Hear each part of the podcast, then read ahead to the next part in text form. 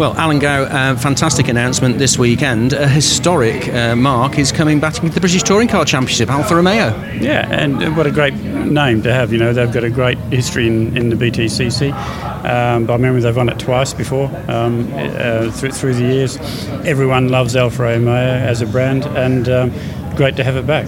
I think back to Andy Rouse and Gabriele Tarquini, who uh, who really made an impression back in the, the super touring days. I know that the uh, the expectation down at Handy Motorsport and Rob Austin, who's going to be taking the, the Alfa Romeo next season, is, is palpable. You can just sense the excitement.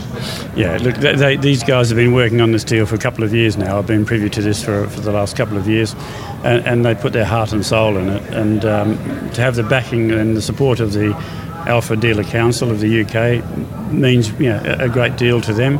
And, and it means a lot to me because it just it just goes to show that the people at the sharp end in, in, in selling Alfa Romeos see the value in the BTC and getting behind this project.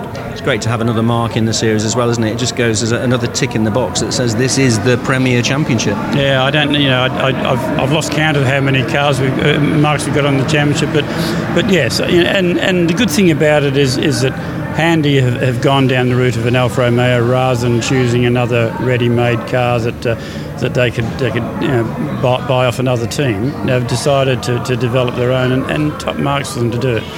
Um, it also shows how good our regulations are in as much as they are, have got the ability to do that. Being a small, fairly small team, but with all the common components and the subframes and everything else we use, they can make a good car um, equal to anything else it's going to catch the imagination of the fans, uh, I've no doubt, just to see it back in the championship. And I, I think this announcement is going to uh, going to spark a, an even more bigger debate about um, just why uh, people want to be in this championship. It's because it is the leading championship.